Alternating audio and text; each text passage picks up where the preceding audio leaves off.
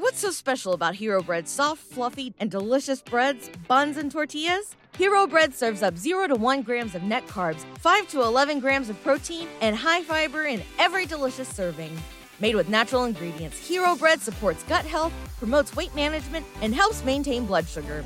Hero also drops other limited edition ultra low net carb goodies like rich flaky croissants and buttery brioche slider rolls. Head to hero.co to shop today.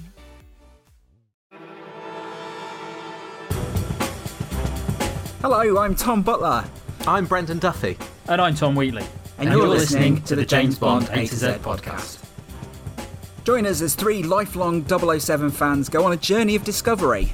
We're on a mission to discover everything we can about cinema's greatest spy films. By learning about the people who made them, in front of the camera and behind. The James Bond A to Z podcast is in no way affiliated with James Bond, Eon, or the Fleming estate. We've researched each episode as extensively as we can, but our information does come from a range of sources. We do our best to make sure the information is accurate, but sometimes we can get it wrong. If you want to correct us on something or add some more detail, email us at podcast at jamesbondatoz.co.uk. Hello and welcome to the James Bond A to Z podcast, where this week G is for GoldenEye. My name is Tom Butler, and joining me as we revisit Pierce Brosnan's 1995 007 debut is a man who will never know how I watched him from the shadows as a child. Is Mr. Brendan Duffy. Very good. A bit creepy. and alongside him, well, other girls they gather around him, but if I had him, I wouldn't let him out. It's Mr. Tom Wheatley. Yeah, not bad. I prefer Brendan's. I can't tell you how excited I am to be talking about this film. I'm going to be honest, I find it hard to be subjective about GoldenEye because it's my number one favourite James Bond film. I don't know how it stands with you two. Here we go. Should we just leave you to it then? I I was expecting that to come from Brendan, not you. Brendan, back me up. uh, yes. I mean, it is very difficult, and it it, will- it makes the ranking very, very, very hard. Because I do love the film. Every, and every, every time I watch it, I love it. Yeah, we will come on to the ranking at the very end of this uh, episode. This episode is a film special, and uh, as such, we'll be diving into the making of the story uh, behind the film. Like we said, it, it came out in 1995. I think it sort of came out at prime time for all three of us. Uh, but what, do you remember both seeing the film for the first time? Oh, yes. What were your Yes, recollections I- of that?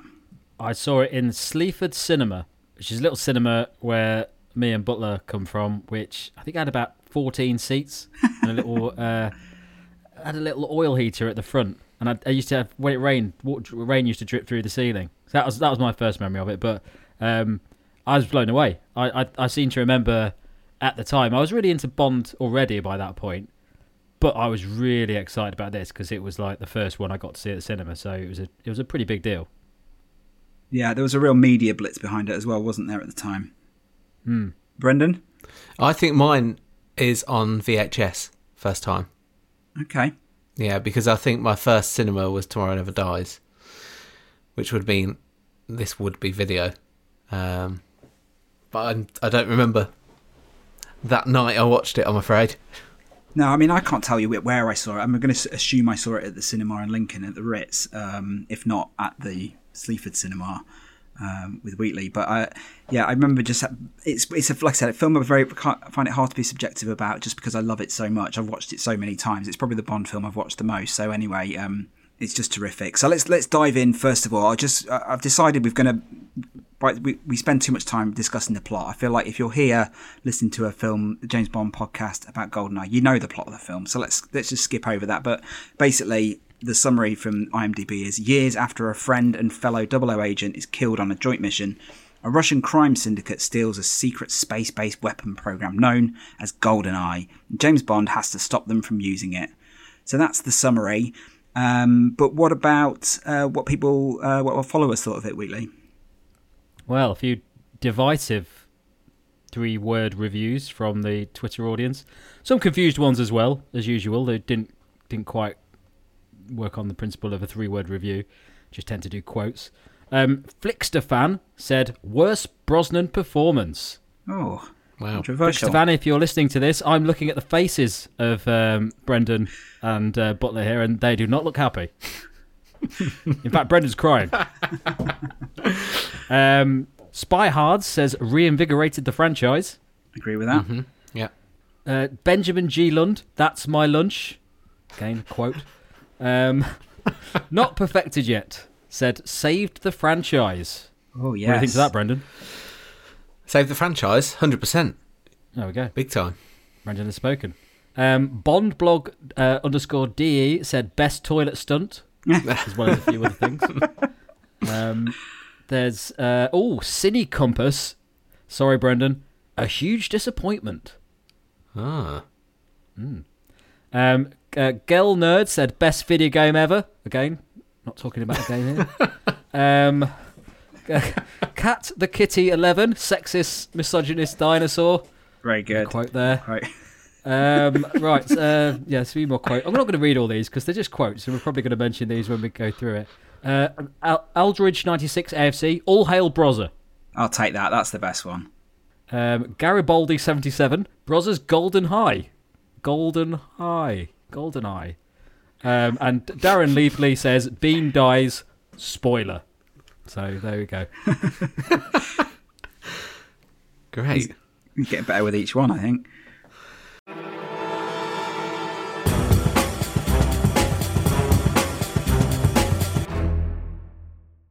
Why don't you hop in my time machine and come back to 1995? yes, please. Okay. Oh, the internet stopped working. What? I think I think he's joking there, unless his internet has stopped working, which would maybe we hadn't, we wouldn't be able to hear him. So must be a joke. Take that as a joke.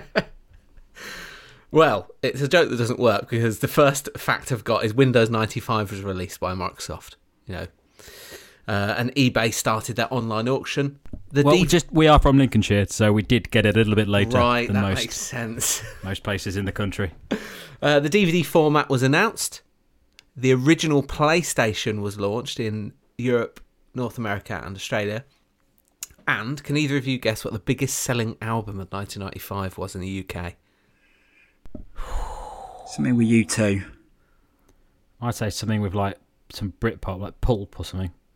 See, you you're right to go down those lines. If the general public in the UK were normal, no, Robson and Jerome. Absolute fantastic. Tour de force. Uh, and of course, Goldeneye was released after six years of a hiatus. So other films in that year, and this is the top ten grossing films, and you can see that it's there's a lot of escapism and uh, fantasy. Jumanji, Waterworld, Casper, Seven, Batman Forever, Pocahontas, and then number four, you yeah, Goldeneye. Any guesses for the top three? Oh, 95. Yeah. Oh, The Rock. That's earlier, isn't it? No, not The Rock. Oh, I don't know. Dances So, with Is Wolves. a Apollo there a- 13 was at third. Oh, go on. Toy Story at number two. Yeah, of Oh, course. obviously, obviously. And then a massive action movie. True Lies. 1995. No, that was the year before. Die Hard with a Vengeance. Oh, what a what a year for for films. Waterworld. What a year for films. Waterworld. Wait, What a year for films. so you can sort of see where the, the where cinema is. You know, it's looking pretty strong at that point. A few sequels in there, including GoldenEye, a obviously. A lot of money by the sounds of it floating around at the time. Loads of money sloshing around. Yeah. But obviously there was a big gap between License to Kill and GoldenEye. Why was that? why was that? Yeah. Well, um, we've discussed this before on the Timothy Dalton episode and also the Pierce Brosnan episode. So you can always refer back to those as well for a bit more detail on this. But basically, in 1989, License to Kill came out with Timothy Dalton. It made a decent amount of money, but not enough to save MGM um, from its financial troubles that it was having at the time.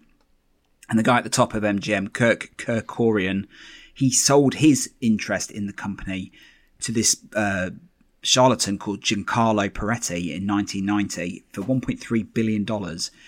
Parretti turns out didn't actually have the money to buy MGM, and what he did was borrowed money from a French bank called Credit Lyonnais.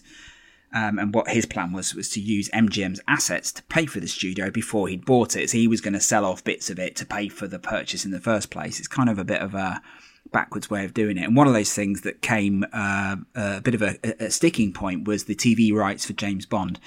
Cubby fought Cubby Broccoli, who obviously we know um, masterminded bringing Bond to the screen. He fought against Giancarlo Parretti's plan to do this. And what he did, he ended up suing the studio. Um, and this obviously then caused um, turmoil um, for Eon and MGM.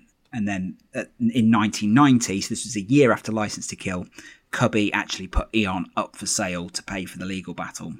One silver lining from this from this cloud that was hanging over James Bond at this time was that the TV rights were sold to TBS in America, and they um, used those rights to hold James Bond seasons. And it's some people say that's one of the reasons why the franchise endures because of those TV rights. And we know in the UK, you know, those ITV rights are just a godsend for the for the series.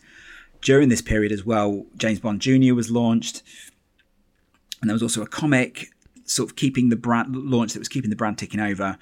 But at MGM, there were no movies coming out at all under Parretti, And he was living this Hollywood lifestyle. Uh, he'd even appointed his 21 year old daughter to a senior financial post at the company as well.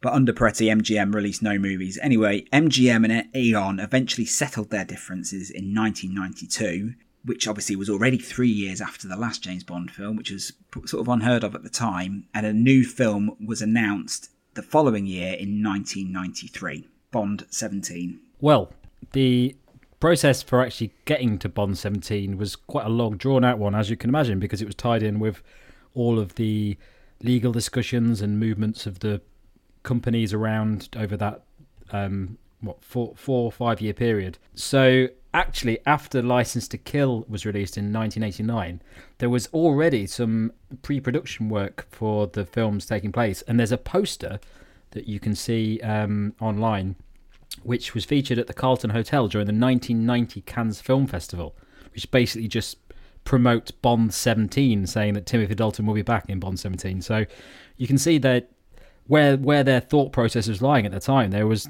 there wasn't really any debate on what was going to happen. They were just planning to make the 17th Bond film with with Timothy Dalton. So uh, a lot of things are happening at the time as well. Um, in the Sunday Times, um, it was uh, reported that Broccoli was parting ways with both Richard Maybaum and John Glen, who'd obviously been part of the Bond series for a long time up until that point. So things were changing behind the scenes, not just from a legal and company perspective, but also from the team that work on those. So Broccoli um, was looking at other directors and other writers that could could work on this next film. G- uh, Michael G. Wilson contributed a script, um, and and he worked alongside a guy called Alfon- Alphonse uh, Ruggiero Jr., who did a rewrite of it. So there, there's actually a few ideas floating around for Bond 17 over over that period, as well as one for Bond 18, which was like being devised during during this period as well. But the outline was based on a lot of robotic stuff, so it's a bit of a sci-fi thing. So it had robots in it, microchips, and it had a very big sort of sci sci-fi backdrop to to the film. Um, so at the start of the film, there's a terrorist attack on a nuclear facility in Scotland, which is sort of threatening to cause a new a next the next world war. So in Scotland, they there's a load of technicians um, working on these robotic devices, and then one of the robots runs amok, and um, the building uh, ends up exploding. Oh no, one no, it doesn't actually explode, but uh, it, it's it's meant to based on what this robot's doing. Then what happens is that the MPs at uh, the House of Parliament have questions about the explosion. Okay, so then what happens is the government starts looking into the um, this explosion and what caused it. They get Bond involved, and he ends up going to uh, East Asia to go look after uh, go after this corrupt businessman called Sir Henry Lee Ching, um, along with a jewel thief called Connie Webb. And um, Bond ends up fighting his former mentor Denham Crisp. So the so generally this this um, this Sir Henry Lee Ching he wants to unleash a you know electronic virus to the world that would paralyze all of the military um, and commercial bases. Um, it was actually going to feature animatronic creations from Walt Disney There was meant to be a monster truck chase through Las Vegas, uh, a love scene on the Whitewater Rapids, and a raid on a secret arms cache inside the Hoover Dam. Um, and there was uh, they also had a, had a uh, gay assistant in it, Bond, a gay assistant called Jennings, and a henchman called Rodin. It was rewritten um, by William Osborne and William Davis, and instead of being in Scotland, they moved it to Libya. Uh, the climax of the this the film sees Bond led to uh, Sir Henry's base of operations uh, through a sewer system in Hong Kong, and eventually gain, gains access to the building and kills Sir Henry. So yes, um, at this point, Dalton was talking to uh, various people about it. He did an interview in 2010 where he said we were basically in talks with directors at that point, so it was looked like it was going to be made. So the original names that are floating about associated with this story idea were A Property of a Lady or Goldeneye. So Goldeneye was already be a name that was that's been touted around alongside this original Bond 17 strip. There is another version of Bond 17 which was a slightly stupider version. um, and the idea of this was that it was the the writers William Osborne and William Davis were known for films like Twins and Stop or My Mum Will Shoot, so they took a more com- a comedic stance on the film.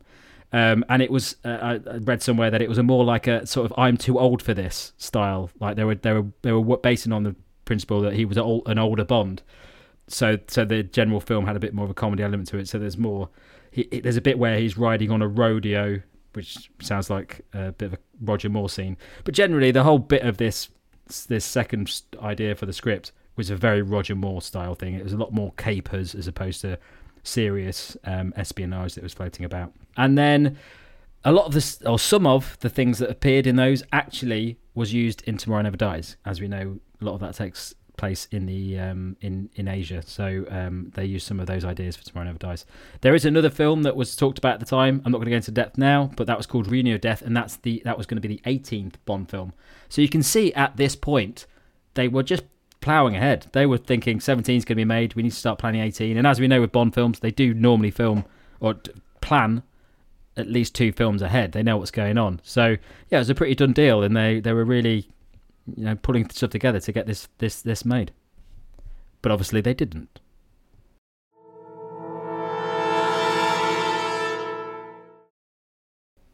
No, and they needed to find a new Bond as well. Because Timothy Dalton didn't want to come back. Well, he did, but he only wanted to do one. See the Timothy Dalton episode for more information on that, and see the Brosnan episode for more information on this. but I'm gonna I'm gonna go over a few more people who could have potentially been Bond.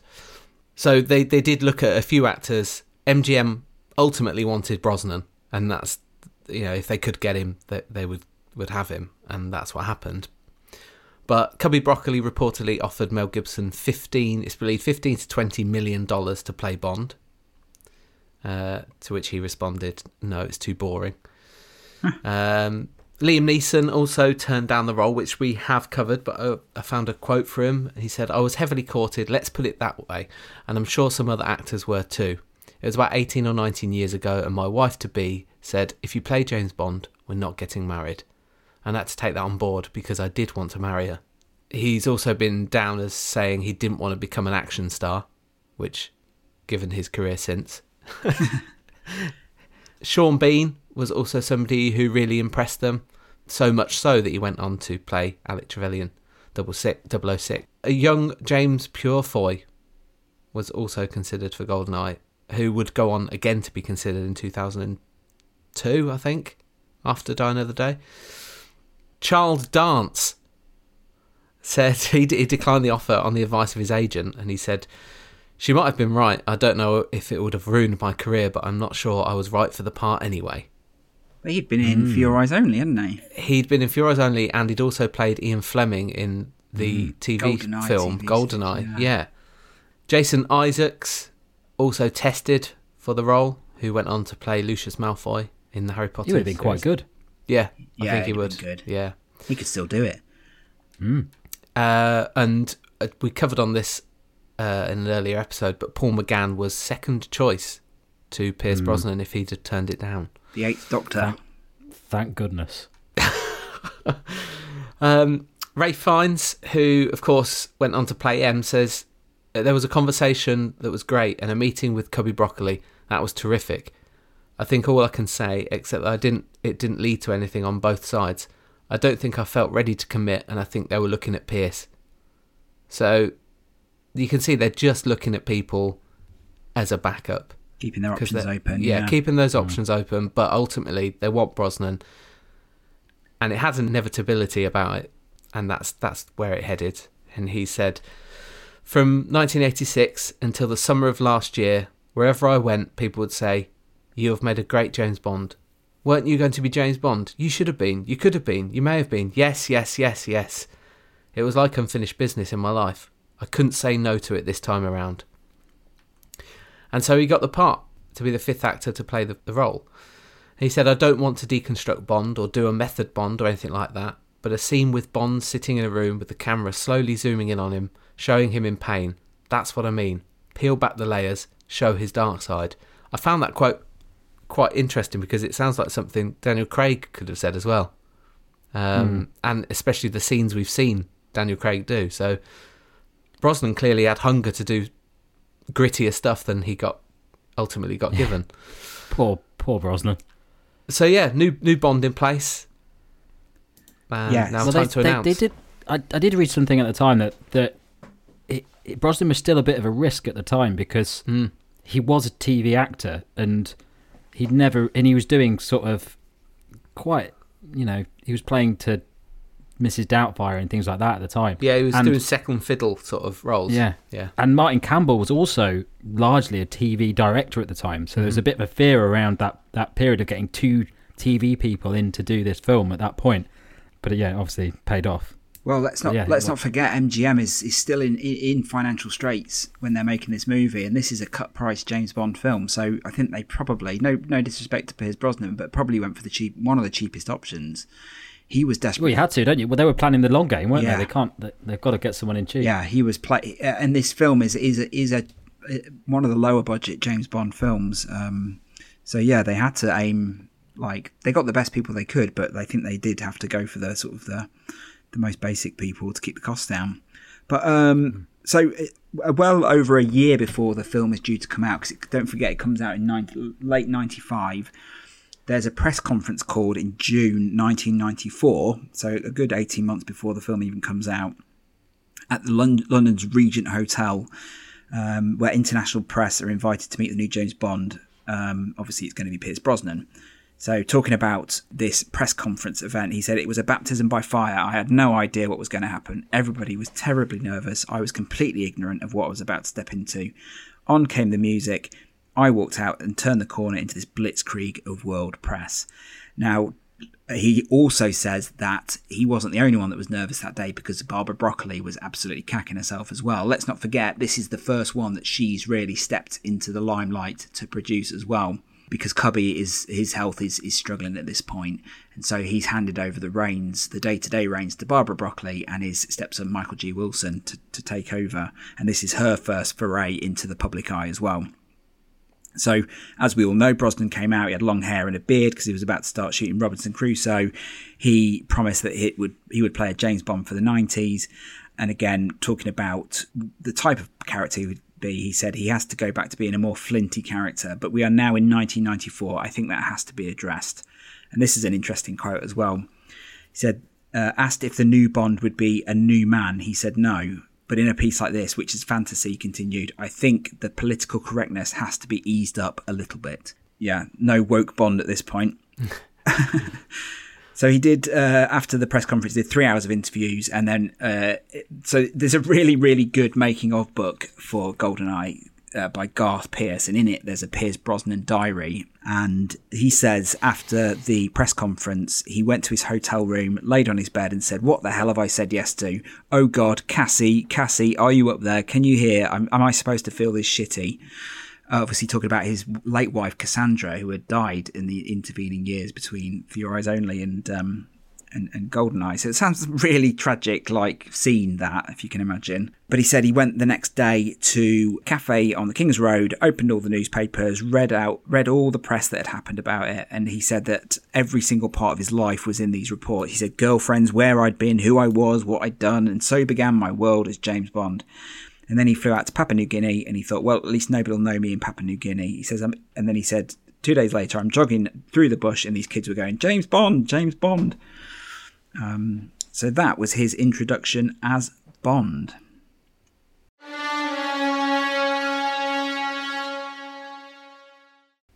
So we've you've already kind of touched on the financial elements of what led up to GoldenEye, and we've mentioned the fact they didn't have a lot of money many, many times.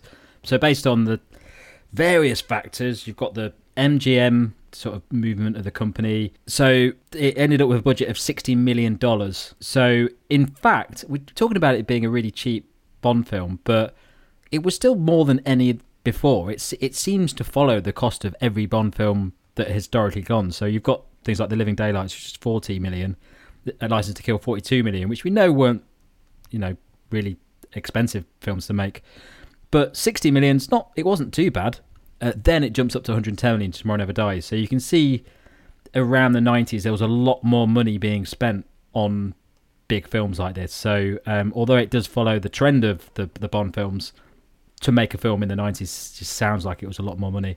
So yeah, uh, and Brosnan did get 1.2 million of that. So on to pre-production, where we've got a film going ahead. Going to need the script. So when they announced the new film was in the works, they announced it was going to be based on a screenplay by Michael France. So Michael France had created the first draft screenplay, and he'd named it after Ian Fleming's residence in Jamaica, Goldeneye. And so the first draft, draft actually had Timothy Dalton in mind uh, for the role of Bond. So Brosnan comes on board. It then needs to be rewritten. That's when Jeffrey Caine comes in, who I think we covered on a previous episode. We've, yeah, we, did we do Michael France as well? I think yeah. we've done Michael France and Jeffrey Caine. Yeah, yeah. and Feirstein. And Feirstein. We've done. Yeah, we've done. um, so Jeffrey Caine keeps a lot of those ideas that um, Michael France came up with, but with a few different angles.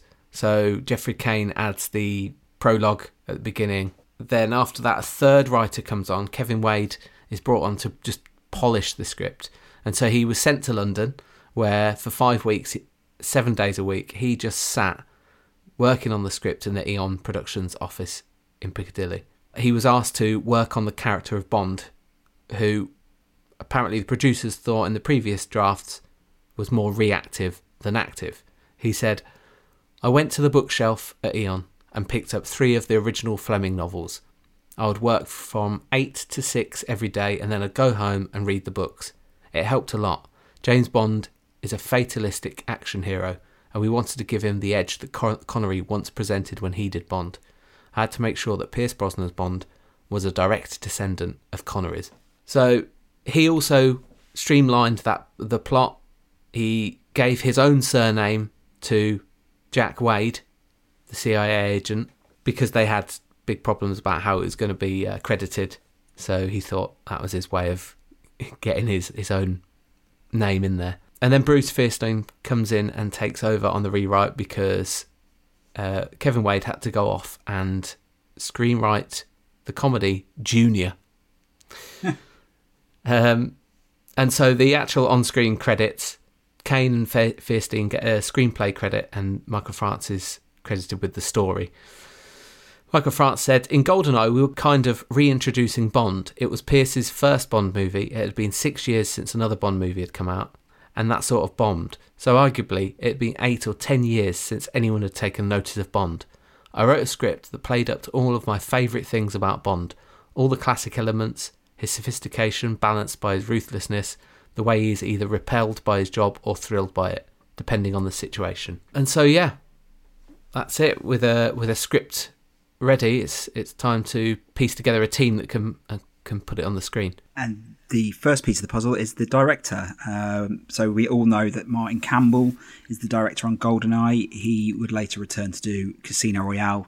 We did an episode talking about Martin Campbell, so you can refer back to that for a bit more about his history um, and other films that he's worked on, but um, just around other directors that were considered for Goldeneye, um, according to the, the, the history books, are Michael Caton Jones, who is a filmmaker who had directed Memphis Belle and Doc Hollywood. And fantastic film. Which one? Doc Hollywood. Yeah. and then another director was Peter Medak, who had directed The Krays, Let Him Have It, and Romeo is Bleeding. Peter Medak, who had directed Let Him Have It. Do you know who wrote that one? Purvis and Wade. So Ah. you can see that was a film that had caught the attention of Eon. Anyway, Martin Campbell had also caught the attention of Eon thanks to Reilly Ace of Spy- Spies, which starred Sam Neill, someone that they had circled for Bond previously, and he'd also done Edge of Darkness, who, which also starred Joe Don Baker, who then ended up in this um, film. But it was a film called No Escape, which proved that he could do epic scale on a low budget, and that's just obviously what Eon needed at this stage. He was also uh, a fan of the books, fan of the film, so he basically just got the job for those reasons. So he had doubts whether or not the Bond films still had it. He thought maybe they'd done everything they could do in these films. So um, uh, at this point, you know, they'd made two a year since 1963, two every, two, one every two years since 1963, and you can imagine there was a bit of fatigue uh, in there. But Martin Campbell, he said that it's not that I was consciously going out of my way to make the film different. Different, I just made it the way I thought it should be made. Not to denigrate the previous directors, but I think I gave it a lot more pace. The approach was to make the action tougher and hard with more of an edge. And I will say, I think the action in Goldeneye is terrific. Um, I think it really, really sings in this film, as it does later on in Casino Royale as well. So, according to the book, the making of book, this is Martin Campbell's routine for the day while he is working on Goldeneye. So, he would start every day by waking up at 4:30 a.m. and then he would be at Leavesden by 5:30 a.m. He'd spend two hours planning his day, have breakfast on set at 7:30 a.m. and start filming at 8. And talking about his style on set, Garth Pearce, who wrote this book, The Making of Goldeneye, he said um, Campbell was fast-moving, sharp-talking, with irritation, occasionally boiling over to some harsh swearing. So he was quite a fiery director on set, by all accounts. Um, during his lunch break, he would then troubleshoot the rest of the day, and then he would also work until 7 pm, where he would sit through the rushes, um, which is looking back over what they've shot that day. And then he said he would go home, have one very large glass of wine, a chat with his wife, and then be in bed by 10:30 pm. He would do this for six days a week for 20 weeks, and do he would do it all of his admin for the film on Sundays. So you can see from that, like his dedication to this movie is unbelievable, um, and I think that comes across in the film as well. Wish he'd done Tomorrow Never Dies. Yeah, Nine to five job, that one.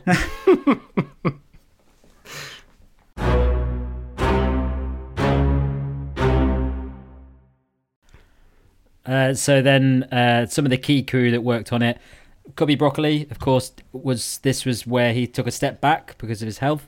Um, so he was a consulting producer on on it, really just helping out Barbara and Michael G. Wilson, who were producers on the film. Um, the executive producer on it was Tom Pevsner, who impressive series of films in the past: Lady Killers, Longest Day, Private Life of Sherlock Holmes, uh, and Dracula.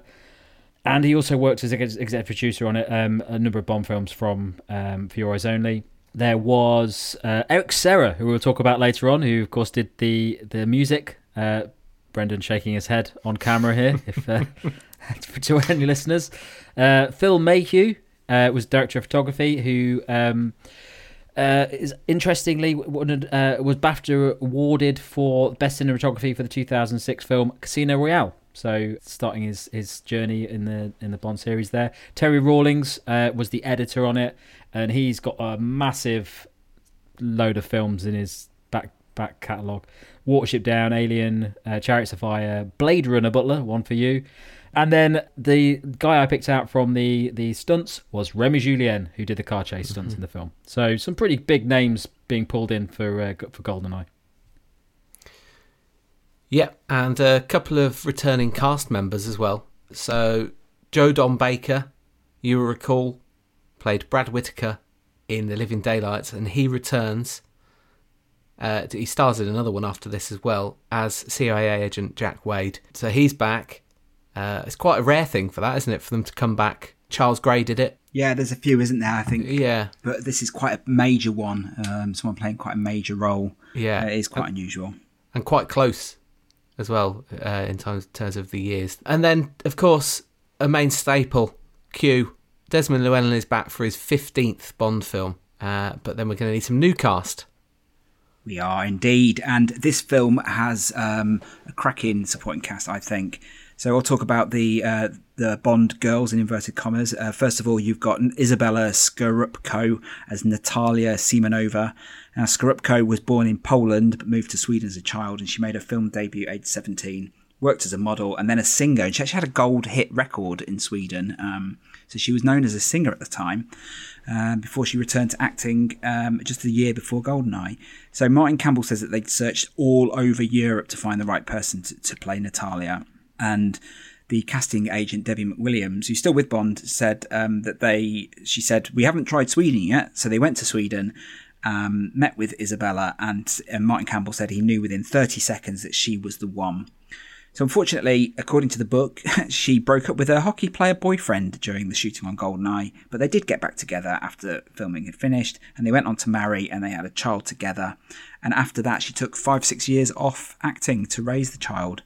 So, talking about playing Natalia, uh, Isabella said, I think it's the first time you see a Bond girl looking messy and vulnerable throughout most of the film, which is kind of true when you think about it, because she's introduced and then sort of blown up, and she is uh, then really pretty much on the back foot from that from there on, on there onwards. But she said that th- there's a scene in the film. I don't know if you remember it well, but on on the beach, which is towards the end of the film, it happens between their train sequence and then going to the um, the dish, and that scene was added in uh, after her, she had discussions with Martin Campbell, saying that they she felt that her character and Bond needed a sort of resolution uh, to their relationship.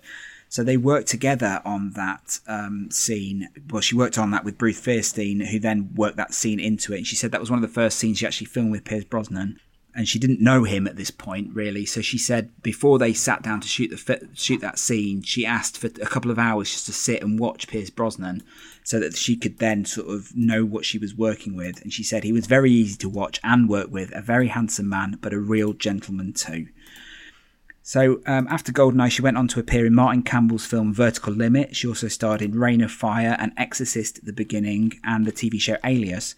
She has married three times and she became an American citizen in 2021. Um, other Bond girls, there aren't. There's only a couple really minor ones after that. You've got Serena Gordon as Caroline. She is the um, MI6 person sent out to evaluate Bond after the post credit sequence. She only has one scene with him, but she's a RADA trained theatre actor, and she said, My friends have been falling around with laughter at the prospect of me being a Bond girl. I think they're expecting me to see me in a bikini rather than Armani. Um, after James Bond, she went on to star in The Bill and Midsomer Murders, but actually she gave up acting, and she is now involved in something called the Hoffman Institute, and she has been for years. Have you heard of this before? Nope. it's quite bizarre. It's like a lot weird, like cult type thing. I don't think it's a cult. Don't don't sue me. But it, it, according to the website, the Hoffman Process is a seven-day residential course that helps you discover who you really are, freeing you to make conscious choices that will improve your relationships with the people around you. So yeah, I'm signing up. Yeah. sounds perfect. yeah, a strange career move for Serena Gordon there. And then I just threw this one in for fun because it is a quite a funny uh, appearance, but it's Minnie Driver as Irina. She's only in it very briefly, but um, obviously uh, at the time in 1995, she said she was broke and living on a beach in Uruguay uh, when she was offered the role in Goldeneye, and she almost rejected it. She was gaining popular uh, fame at the time in a show called Circle of Friends in America. Um, and she says, I got the call at the post office from my agent. The casting directors want you to be in a Bond film. She said, I had five bucks to my name and I'm in a bikini that I'd lived in for the last three months. And I go, I'm not sure. I'm in such such a good idea to be in a Bond movie. I feel like it's kind of the kiss of death. I don't know if I should do that. What happen- really happens to Bond girls? And their agents just said, Are you crazy? Get on a plane. And she was paid $5,000 for her part. Um, and funnily enough, obviously, Bond makes the joke about strangling in a cat. Uh, Minnie Driver is actually a classically trained singer and has actually released records as well. So, fun fact for you. And just within two years' time of appearing in Goldeneye, she'd starred in Goodwill Hunting and Grosse Pointe Blank, two massive movies that really put her on the um, uh, in the limelight in Hollywood. So, uh, So yeah, is she the one that broke the curse then? must be, Yeah. must be. It's crazy, really, when you think about it. Well, the Bond girls, in inverted commas, aren't the only big name female to join the cast of Goldeneye. uh, because it's the first time we see Judi Dench take on the role of M, replacing uh, Robert Brown and, of course, Bernard Lee from the previous films. Um, Judi Dench was well, the, the the role was chosen to to be a woman, supposedly because of the Stella Rimington um, being head of MI5 uh, in 1992 when the decisions were being made. Um, I'm not going to go into too much depth about uh, Judi Dench here because I think we're probably going to go into quite a lot more depth when we do the M entry. M is for when M. get to M. Yep. M in the M episode. Um, but she obviously went on to star in all of the films all the way up until Skyfall. So pretty big choice of of, of uh, actor to star in the films there that had a massive part in the whole series, um, and also ties in. We've spoken about this before as well with Barbara, Barbara, Barbara Broccoli and and how she was shaping the films to be more sort of gender balanced and use more like really good female actors in the film. So um, a, a big part of um, Barbara Broccoli be, becoming part of the sort of decision makers in the Bond film series. And yeah, she is fantastic in it. She is um, she just take, makes that role her own almost instantly. Um, and I don't remember at the time. I know, you know, when you get Daniel Craig and new Bonds, there's a lot of discussion about it. I don't remember at the time anybody even saying, "Oh, we can't have Judi Dench as M." I think it was just welcomed. Um, and I remember when I saw it, everyone thought she was fantastic. Yeah, I don't think you- I knew who Judi Dench was before she was Oh, in. come on. As time goes by, only thing that was on on a Sunday. to Antiques Roadshow and Last of Summer Wine. But it felt that Stella Rimington thing. I felt like it, it felt like the natural time to do it, didn't it? But and, Yeah, and and also, and also, and also the, and we talked quite a lot about this with the sort of John Cork Bible and all the stuff that went on to to create a Bond for the nineties. Judi Dench, I, I imagine, to quite a large extent, was a response to that. In that Bond needed to to have some bit- a, a female presence in in the films that was not just you know the standard Bond girl, and she does that perfectly. Mm-hmm. She's she's really really holds her own in that, and in in, in many ways it shapes Brosnan's character more than any male lead could do in in that role. yeah, don't forget Yeah. she came back Inspector and on the wall in No Time to Die as well. Yeah, she did. Yeah, not sure why that's relevant, but good knowledge anyway, Butler. Uh, I'll tell you what is relevant. Her first TV appearance was opposite Bernard Lee. Is that right? What? Yeah, Wow. and she was friends with Bernard Lee, so that's um, it's quite nice. That's really quite nice. Yeah. Yeah. save that one. Save that one for the M episode. Oh yeah, uh, yeah. Delete that. then we then we cover both of those Yeah. in the same one. Um, so in terms of villains, so the main villain, of course, is Alec Trevelyan, and he was originally in in the first early scripts down as Augustus Trevelyan, and it was sort of a, an older mentor figure for Bond.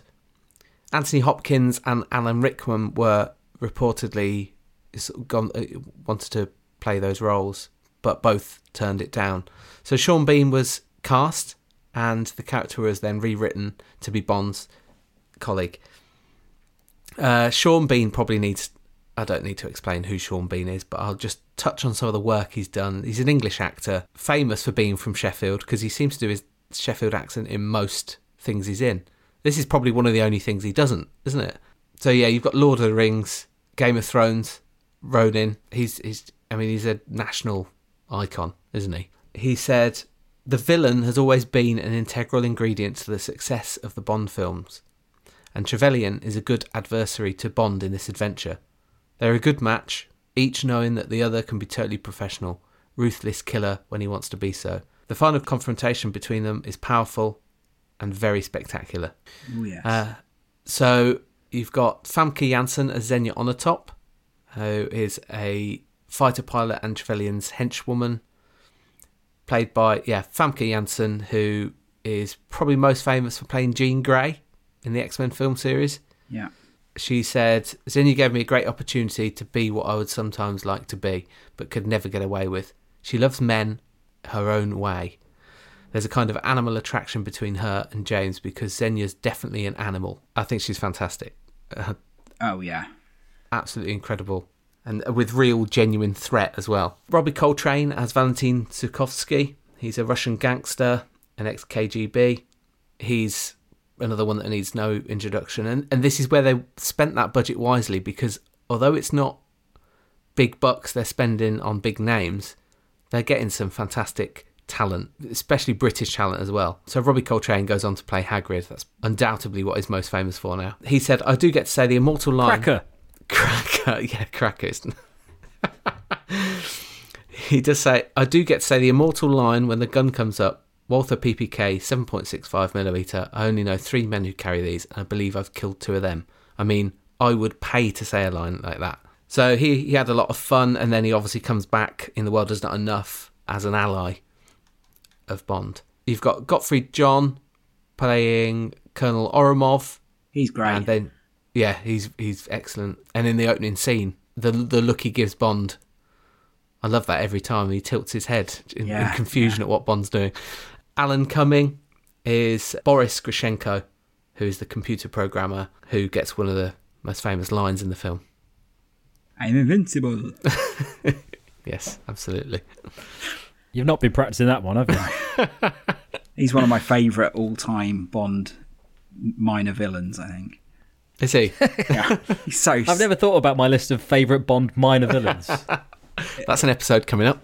Yeah. yeah. Should we talk about the allies? Yeah.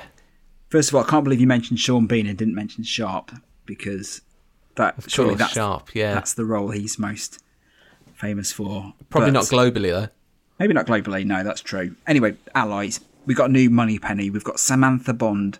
She's in replacing Caroline Bliss, and we'll talk about Moneypenny uh, later on in the podcast series when we get to the letter M. But talking about playing Moneypenny, she said nobody was going to knock me playing Moneypenny if Judy was playing M. She raised the credibility for everyone. But she knew Caroline Bliss before getting the, the role. So she said when she was offered the role, she said, please don't ask, say anything to anyone until I've personally spoken to Caroline. They'd actually uh, both attended uh, the same grammar school and they'd been to the Bristol Old Vic Theatre School together as well. And so Caroline Bliss said, when Samantha got the role, she avoided me for a few weeks, but eventually she called me, said, I'm so sorry, darling, I'm so sorry. And I just burst out laughing. I said, Look, I'm going to be a, become a mum, and I'm thrilled it's gone to one of my best friends. So interestingly, Samantha Bond had been asked to audition to play Money, Moneypenny in 1986 for The Living Daylights, but her agent had discouraged her. And she saw uh, her Moneypenny as more of a sparring partner for Bond. And I I think Moneypenny in this film is terrific, and it just makes it such a shame what they do with her by the time they get to Die Another Day. but Ah, that's uh, yeah. that's another story. and finally, allies. Michael Kitchen as Bill Tanner. Oh. Here we go. Here we go. So T- Tanner, obviously, he doesn't play much of a role in here, but he gets the great line about calling M the evil queen of numbers. And I love MI6 in this film. I love the way that like they're in that weird like office space with the video screens and everything's happening around It's, them. br- it's it's believable. It's like Yeah. what what you'd actually what they'd be like. They'd be bickering, bickering and arguing. There'd be people from different departments in there. It's perfect how they've done Yeah, it. Yeah, there's it- more than four staff members. Yeah, it's it's realistic. this is It's a, re- it's a real company. This is peak MI6 for me, definitely. Um, and then obviously he gives Bond his uh, briefing on, on GoldenEye as well. So um, Michael Kitchen returned uh, as Tanner in The World Is Not Enough. Uh, he hadn't been able to appear in Tomorrow Never Dies, and that's why Colin Salmon's character Charles Robinson was introduced in that film to play that sort of role. So unfortunately, Tanner's um, role in the Brosnan era is, is, is slightly diminished. Um, but obviously, Michael Kitchen best known for Foyle's War. Oh, of Right. course, yeah. He starred as uh, Chief Superintendent Christopher Foyle in Foyle's War between 2002 and 2015. He, he was in that for 13 years. And this is interesting, doesn't give interviews, full stop, does not give interviews. So you can't find out anything about his time as Tanner at all. It's funny that. It, what, not why would anyone want to give interviews? Because people aren't bothered about Foyle's War. Maybe he's a Scientologist. That's all he wants to talk about. Right, should we crack on with production?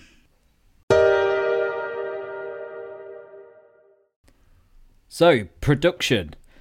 GoldenEye marked an interesting point in the Bond production series, as, as well as uh, License to Kill, because we know that License to Kill wasn't filmed in the UK. So, GoldenEye was filmed in the UK, but they couldn't film at Pinewood Studios, which was the usual base, obviously, for all of the films that they make, or the majority of the films that the Bond films have been made um, at.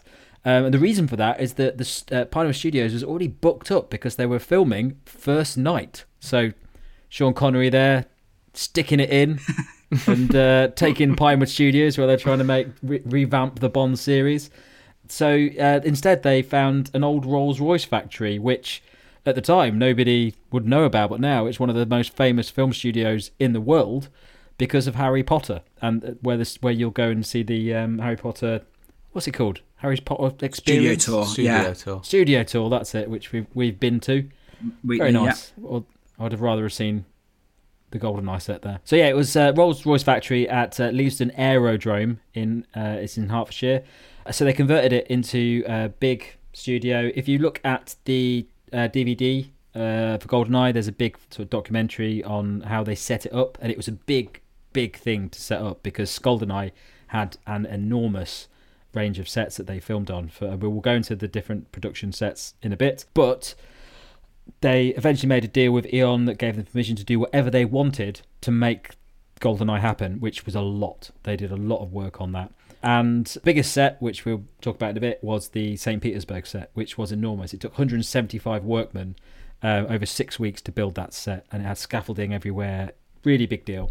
And the Leavesden Studios then went on from just from its humble beginnings as an old Rolls Royce factory. We talked about Harry Potter, but also uh, they shot the Star Wars prequels there, which you can imagine were a pretty big deal. Although, to be honest, most of the Star Wars sequels from memory was CGI, so maybe they didn't have to use all of the uh, Just a big all green of the screen. space. I mean, just a corner, but just an office in there. That'll do. Um, so yeah, so so Leavesden, the the, the, the moving away from um, from Pinewood. They also filmed the uh, Christopher Nolan's Batman films there as well. It's still a massive studio. That's, they they shoot the Fantastic Beasts films there. It's uh, it's a massive deal for, for Warner Brothers. Um, at Leavesden. I, well, I'm not bothered about seeing Fantastic Beasts, but I'd would really love to see some of the other sets there. Maybe they'll have a Bond experience there one day. Who knows? Uh, and so before shooting, Brosnan gets an injury. He has a problem with his his finger, and he said, "What what happened was I sliced this finger open here, this pinky, and I have to have my hand in a climate splint for about ten weeks before filming, and the splint came off the morning of the very first day of shooting." And so the scene that they were shooting is in the nightclub with Zukovsky and the scene where Minnie Driver's singing. So it's been splinted up for 10 weeks. It's really stiff and he, he's got no movement in it. He says, We went for the first take and the finger went doink and just pointed out when he's got when he's holding the gun. And obviously, it wasn't what the scene wanted. And Ma- Martin Campbell said, Cut. What the F is going on? So Full of in the end, yeah, loads of sympathy. um, so did it again. It happened on the second take, and so Brosnan decided to stick the finger to the gun with a plaster. Now, if you watch it, knowing this, his it is in a weird place. You can see that it's Yeah. not natural. Yeah, Yeah, it's it, it, it is sort of poking out, isn't it? Still, yeah, yeah. It's not got a grip around the gun at all. No. It, here's a fun fact for you as well. Did you know that his son Christopher did some hand doubling for Brosnan in the film as well because Did of his injury? Yeah. Ah, So there's um I only learned this from the making of book, but it, when you see him pull the handbrake of the DB5, that's his son Christopher's hand, and when he opens up the um the the champagne thing as well, that's his son's hand as well, not not Brosnan's hand because of his injury. So fun fact for you. So. Six months after the press conference at the Regent Hotel, another press conference called uh, on the 22nd of January 1995. It was called after a week of filming had commenced. Um, this took place at Leavesden with 400 journalists flown in from around the world. Sean Bean was driven in especially from the set of When Saturday Comes for the event because he was busy shooting that they obviously did a regular press conference. One of the funniest things I read was Robbie Coltrane saying, At my age of 44 in this way, I thought my chance of being a Bond girl was slim. But I must say, Pierce is an absolute gent in our shower scene. So I thought that was quite a funny uh, quip. They had an Aston Martin DB5 on display because obviously, it was in the film, and they were supposed to be revealing the BMW Z3, but unfortunately, it actually wasn't finished production yet. Um, and so what they did instead was they had this huge empty crate there that was marked top secret, and they had even had a security guard patrolling it, even though there was nothing inside it, um, because it was sort of this build up for this hype for the um, the Z3 being revealed. So talking talking about his. Uh, as we mentioned before, the political correctness of the era. But uh, uh, Pierce Brosnan was asked about the Bond girls, and Pierce said, "These are leading la- leading actresses in their in their own right. We'll call them leading ladies." But Isabella has luscious lips, and Famke has great legs. So uh, he, he had to let he had to let one slip. Um, and then talking about being compared to the other Bonds, he said, I'm working with a lot of people who've done many Bond films before, but however supportive and embracing they are, I'm going to be judged against my predecessors. The shoes of Roger Moore and Sean Connery are very big to fill. Bit of a glaring omission there, don't you think? The shoes of Roger Moore and Sean Connery. Yeah. No mention of Timothy Dalton. What, Or George. Or George. Or Lazenby, yeah, of course, yeah. so, You've got a glaring omission there, mate. Speaks volumes. well, well, I mean, Lazenby can be forgiven because he's only made one film and it was decades ago. But literally, the man has literally just left the building. Timothy Dalton only made two, the last two films, so you'd think he'd mention him, but no, no mention. Hey, he could have been there. He could have had the role. Yeah, that's true.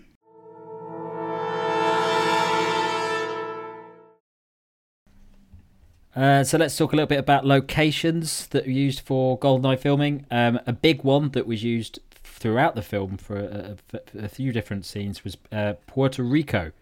Um, now, uh, the main one I'll talk about in a second, but apparently Puerto Rico was used for um, Janus's hideout, uh, which was actually meant to be in the Cuban jungle, and in the scene where Bond is driving around in the BMW Roadster. Um, that was also it's filmed in Puerto Rico, although they don't really draw that much attention to the location in those scenes. The big part of the um, Puerto Rican filming was at a place called Ar- Arecibo Observatory, um, which is the massive satellite dish uh, scene that we see at the end. But it wasn't all filmed there because it was actually really difficult to film at this observatory because it was it was massive. It was um, actually quite dangerous to film there, and they weren't allowed to do a lot of things there. But I won't tell you any more about that at the moment because we'll, I'll lead on to that when we talk a little bit more about the fight scene later on. Um, but yeah, a lot of scenes done in Puerto Rico for this film. And so for the scenes in Monte Carlo, first up we have the Ferrari chase. And so that chase isn't actually shot anywhere near Monte Carlo. It's in the northwest of France, in Route de Gentilly. Uh, Is that, is that pronunciation correct? mm, probably not. Is it your girlfriend French? She is. Yep. I got to check. Uh, but Pierce Brosnan actually caused a bit of damage to the DB5 in this scene. He said, We did about eight takes, and they said, What's that smell? I said, I don't know.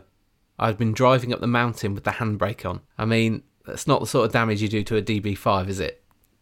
Well, he only got paid 1.2 million for this. He didn't Yeah. really. That's didn't about, pay him for- that's to- about to three worry about the. DB5s, isn't it? So, yeah, and then obviously after that scene in the film, they get to the harbour. Yes. Um, Obviously, uh, the chase, we've got Rémy Julienne in the car there for Bond, Yeah. and I think, um, some, was it Rémy Julienne's like son playing Zenny on on top with a wig or something? Um, but um, if you remember back in our Aston Martin episode, we talked about that scene and how they uh, actually had a crash between the Aston Martin and the Ferrari. So um, they had to uh, hastily fix those cars between takes. But yeah, as you remember, there is a scene in the harbour at um, uh, Monte Carlo. There's a speedboat scene, and there's a bit where Bond gets his gun out to stop Onatop from stealing the helicopter. When they were shooting this, Brosnan was a bit too quick off the mark, and he dropped his gun in the sea. And a driver, had, a diver, had to jump into the sea to find the Walther PPK so they could carry on shooting. I did have some information about Pierce Brosnan driving with his handbrake on, but Brendan, you've already done that. So uh, yeah, he talked about on that on the Esquire GoldenEye uh, watch along, which happened during lockdown, which is terrific, by the way, um, worth a watch. Oh, Brosnan, he's like Mr. Bean on this, isn't he? Just causing problems left, right, and centre. oh, he's dropped his gun again. Oh, come on, oh, his fingers sticking out. Doink. Yeah, yeah. you don't pay me enough. Um, uh, so uh, the pre-title scene, and that I mean, this is a fantastic pre-title sequence, isn't it? And it's one of the most famous stunts that's ever been on a on a Bond film. And we talk quite a lot about how every Bond film they try and one up like the films before. So the stunts have got to be always be better than the ones before. This one really was. This was like you get into the cinema. It's the first time you've seen Bond for either you know six years or ever on the big screen, and this scene does not disappoint. So this opening bungee jump was a 220 meter bungee jump uh, at Argens, uh, Arkhangelsk, Arkhangelsk. Uh, but it was shot at the uh, shot at the Contra Dam in Switzerland, and it's performed by a, a, a stunt uh, stuntman called Wayne Michaels, and it was voted one of the best movie stunts of all time uh, in uh, the Sky Movies poll in 2002, and set a record for the highest bungee jump off a fixed structure. Now you can actually go there. I don't know if you can still go there, but you could go there um, because the owners leased the dam out after GoldenEye was filmed, so people could go and do actual bungee jumps, commercial jump, bungee jumps off of that to sort of see what it was like, which I don't think I'd want to do um, after seeing No. that, that that that sequence. Um, but yeah, it was very popular, uh, and apparently over ten thousand people have jumped that 220 meter drop from the dam um, since they started doing it after GoldenEye, which is incredible. Don't know how much it costs. I bet it's a bit of a pricey deal. I actually think I I. I when I was snowboarding, somebody told me pointed at a dam that looked just like that dam in Austria. It's quite far away, and said that's the dam from GoldenEye, which could be because I was in the Alps, but I'm not sure if it was. I'd like to think it was. It's a cracking um, anecdote. You should tell that on more often. I might have seen a dam that might have been the golden eye one. I'm taking it. I'm having that. I don't. Not a lot happens in my life. I once saw a man that looked a little bit like Roger Moore. I've got a fun, uh, a fun critique of that scene, if I may, just jump in with it. Mm, yes. So obviously everyone loves that stunt. I'll tell you one person who doesn't: Jackie Chan. You ready for this? Go on. Go on. From the first shot until the actor opens the door, it's all a stunt double, Jackie Chan said. Even the shot of him running is doubled. He wouldn't go to the location. The shots of the back are of the back of his head or from overhead. This is 007. He should at least run or jump or do something. Why in Hollywood don't they have this kind of state style anymore? He asked. Pierce Brosnan can't hold a bloody gun or put a handbrake, take a handbrake off. They're not going to let him jump off a dam, are they? He won't. he- He'll forget to tie the bungee rope to his leg. He says it's all special effects nowadays. They don't try to improve the stunt work. Nowadays, all they improve is the computer. Scathing words from Jackie Chan. Well, I mean, it's Jackie Chan, isn't it? They did do the damn jump for real. What's he talking about? I know. I think he wants Pierce Brosnan to do it. And also, they did this this next one for real. So later on in the pre credits, uh, you've got the the escape. That's filmed at, at the, the top of Tavistock Mountain for the mot- motorcycle r- for the ride, and then they went to the top of the Eiger North Face for the the dive into the plane. They did that for real. Incredible stunt. So Jackie Chan can shush. Uh, Michael G. Wilson said the motorcycle jump was done again in Switzerland. We built the, the ramp in the fall, and then we had to wait until it snowed. We had Jacques Malnuit to go off his motorbike and open his parachute. We did that for real. Every time they'd just got enough petrol in the tanks, they could literally run out of gas when they ran off for ecological reasons because we didn't want to damage the environment. Then in the spring, when the thaw came, we went down, retrieved the mo- motorbike parts. That stunt started in the fall with building the ramp and ended in spring with picking up the pieces. So you can see the, the amount of effort they're going to to get hmm. these real shots. Martin Campbell gets a lot of credit for that sequence because at that time, when you look at films like True Lies, the amount of camera shots and angles that they use to film those sequences, th- there's loads. They'd, they'd have another plane over the top filming it from above. They'd have things ab- underneath. Martin Campbell does it in like one camera angle, Mm-hmm. Yeah. and it still works really well. And that's a testament to the fact that this film didn't have the budget to pay for those things, so he made it work. But it still works better than many more expensive. Like, looks better than a Michael Bay film to me. Mm-hmm. That Yeah. and Michael Bay's probably got an extra fifty million for that sort of sequence like that. Yeah. So yeah, it's fantastic. sequence. Definitely. Campbell said, I think Jacques went over that 6,000 foot drop or whatever. It was about seven times. What a ridiculous job. That whole sequence is about putting Bond in a situation where you wonder how can he possibly escape? There's a bloody cliff at the end of the runway. So what the F does he do now? That's the thing. Put him in impossible situations all the time. I did have concerns that skydiving into a crashing plane was going too far, to be honest, but we actually considered doing it for real at one point. So they considered do, like the person flying off the side would actually try and get into the plane, but obviously that proved to be a step too far. And then in terms of the destruction of the the actual facility, Peter Lamont said, "It's a very small miniature. It's shown quite a long way away." Derek Meddings did that. He did some great stuff. You have to be careful with the way you shoot miniatures so that the flames don't look too big. But Derek had worked for a long time on Thunderbirds, blowing stuff up. His best models were dead simple. When you watch it, even knowing it's a model, this whole film, you know, interspersed when you're going between model and real thing. And when you listen to the commentary, you've got um, Martin Campbell and Michael G. Wilson. They're forgetting what's real and what's not as well. And they were actually there. So, I mean, yeah, it's great work. And a great opening scene. What I've got one criticism of the opening scene, which is Here we go. they don't play the Bond. Come Bond. on, Jackie Chan. What you got to tell us? They don't play the Bond theme. Ah, but that's a, that's a problem which we'll get to. yeah, yeah, yeah. Don't, don't. Yeah, there's, there's somebody to blame. For Let's that. not jump the gun just yet. All right, here's some other locations that they shot at. Epsom. Uh, they went to Epsom Racecourse, um, and the Queen's Stand doubles for the, the front of St Petersburg Airport, where he meets Jack Wade. You've also got the Drapers Hall uh, in London. That they use that the interior of that for the Russian Defence Ministry. They actually shoot outside Somerset House, uh, which we all know and love. Uh, that is where Jack Wade is bashing his uh, car um, in St. Petersburg. So the interior of the church, when Talia hides out and is uh, met by Boris and Xenia, is at a place called St Sophia's Greek Cathedral uh, in Bayswater in London. And the exterior of the church is also nearby. That's at Brompton Cemetery in Earl's Court. Then you've got the Langham in London, that doubles for the Grand Hotel. And then the train scenes, they are filmed at Nene Valley Railway in Peterborough, which had previously been used on Octopussy. So, um, yeah, they were very resourceful with their English locations.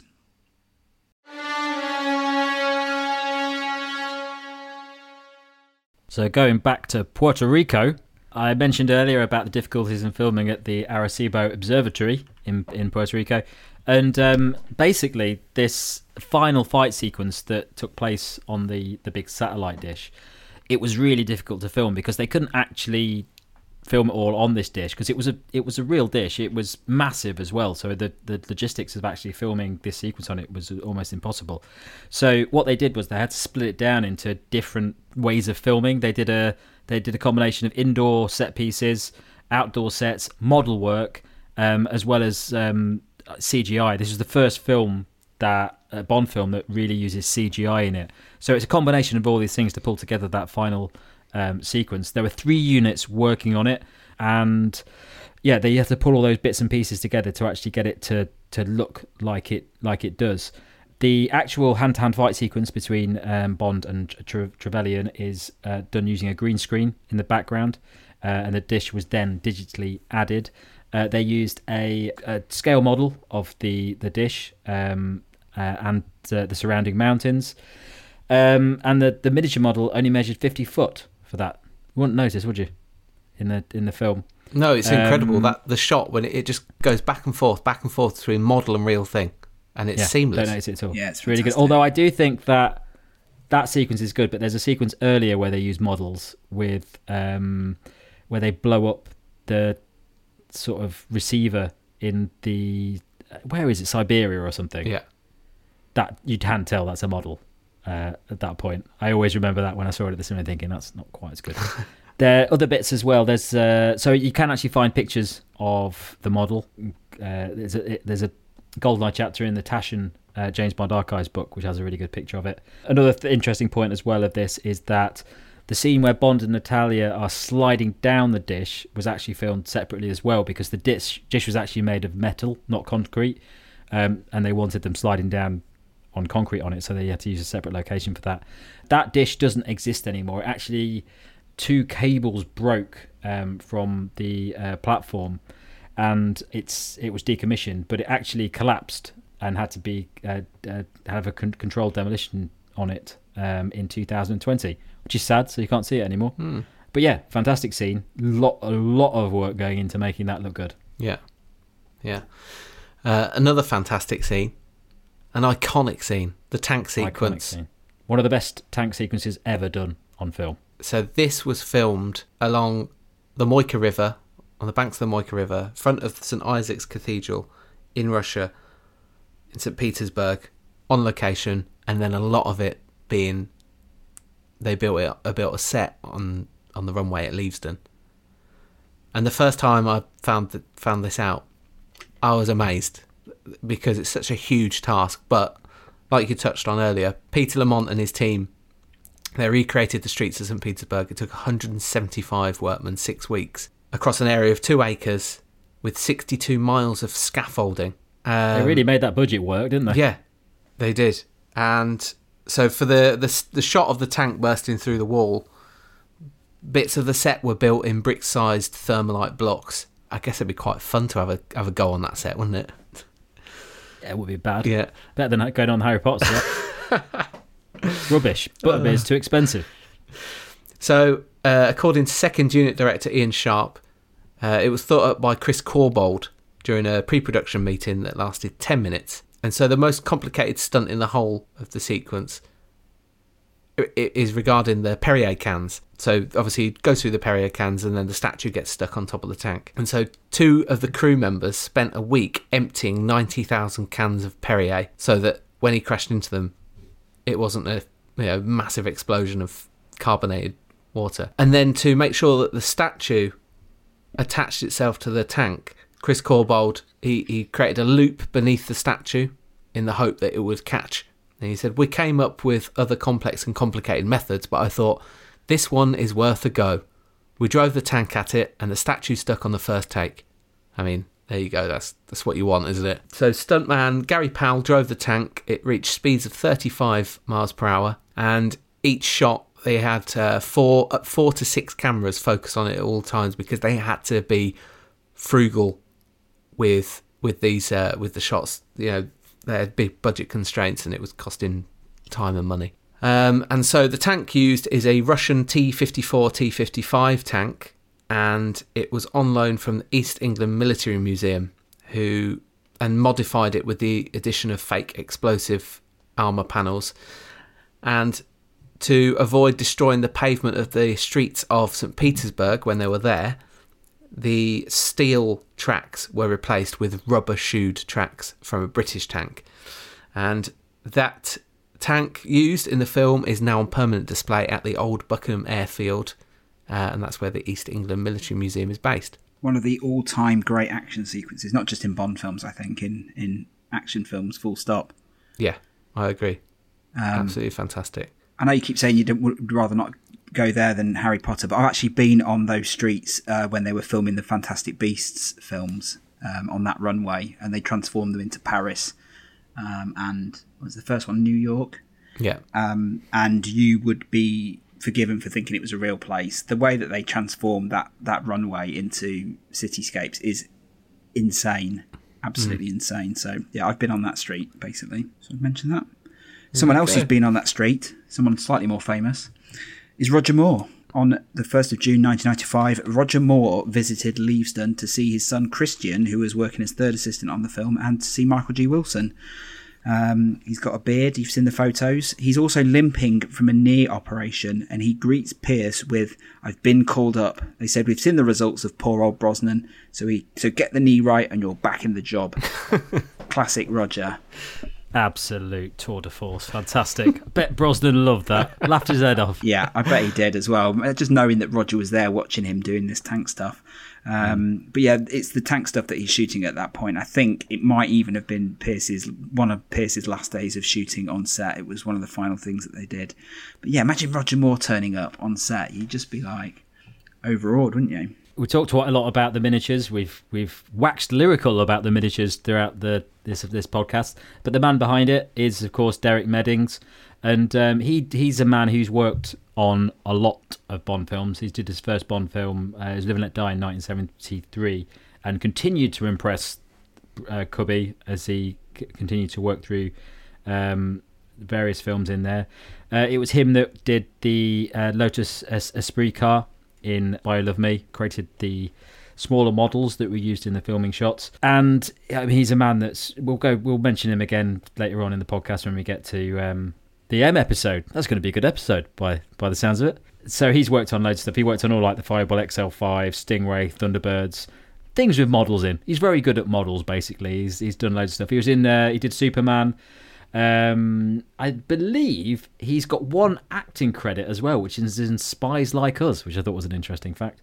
But yeah, he he did all of the uh, models, um, including the stuff that we talked about with the satellite dish, but also the stuff in it's Slovenia, the location where there's that the snowy location, yeah, where you, you, you see the stuff get exploded earlier on. Um, so yeah, I'm not going to go too much in depth with with Meddings because we could talk about him for hours. But um, yeah, that's all down to him and his fantastic model work. Something I learned about Derek Meddings as well is that he did the the, the, the, the MiG airplanes as well. You know that fly over Severnaya. They're actually Yeah. model airplanes. Yes, Mm. I remember that. Yeah, yeah. Um, but is it Derek Meddings that died during Yeah, shooting? Short- yes, he has. after. He has died. Yes. Yeah. Um, and the film is actually dedicated to him. Yeah. Yeah, an amazing end for him uh, to go out on such a high, though. Um, so Hmm. that's terrific. Shall we move into post production then? It seems like we've wrapped up the shooting part of the film. Let's do it. So post production, and we're going to need some titles now. Maurice Binder, who had been creating the titles for three decades now, he sadly died in 1991. So they needed someone else to take over, and so it went to Daniel Kleinman. So he said, I believe there had been a seven year hiatus between Bond films, and sadly, Maurice Binder died during that period. I was asked to take his place, probably because they had liked my video for Gladys Knight's License to Kill. I meant it in part to be an homage to the title sequences, which I'd always admired. He decided to make it around a and tell a story during these titles, and because the the, the fall of communism in Russia had happened during that period, he went with that. He said, I was given the script to read. There was nothing written there for the titles, but the fact that the pre title sequence was an earlier time to the post title film gave me the idea to make the titles about time passing and also to illustrate the great political upheaval that had occurred during the period in question. The fall of the Soviet state and communism was also pertinent to the plot of the film, so it all fit. I like the idea of making the titles help the narrative of the film, and I love classic Soviet art. It's very graphic. But according to Michael G. Wilson, some communist parties they actually protested against these symbols being destroyed by bikini clad women who threatened then to boycott the film. But yeah, Daniel Kleinman, he, he did it purely because his love of, love of the series, uh, nothing more than that really. It's not something that he he chose he chooses to do other than Bond. He said we had a bit of a discussion at the beginning as to whether we should carry on some of the classic motifs of the girls and the guns and what have you. And I was very much of the opinion that yes, one should stick with some of the formula and just sort of update it and freshen it up a bit. And I think it works. I think it's it's it definitely does what he wanted it to do. It tells a story. It helps that it's got a great song to it as well. It's a very 90s modernisation of the, the Bond style, isn't it? it they, they get it right, Yeah. but just with a 90s twang. But it's to it. definitely got something more to it. Like it- it's it's it's got a narrative, which prior to that that hadn't been the case, had it? Yeah, yeah. Yeah. That's something that carries on today as well, isn't it? Through the uh, Yeah. through the, pre- the the title sequences. So for titles, you need a song, and uh, the Rolling Stones were reportedly linked with writing a song, but they turned it down, which is a shame, I think.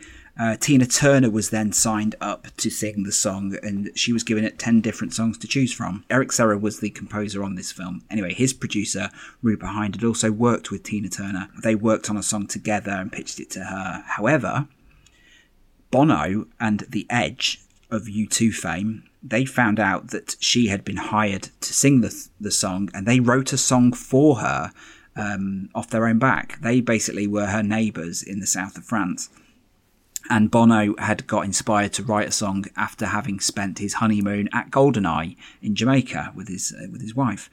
So Bono and The Edge created a, a demo version, which they then sent to Tina Turner. And talking about it later on, Tina Turner said, Bono sent me the worst demo. He kind of threw it together as if he thought I wasn't going to do it. This song, I didn't even know what key to practice in. It was unbelievable what I was sent here. But again, you know, you have to step into the shoes and learn it. And then I sung it how I would sing it, and then even Bono was impressed.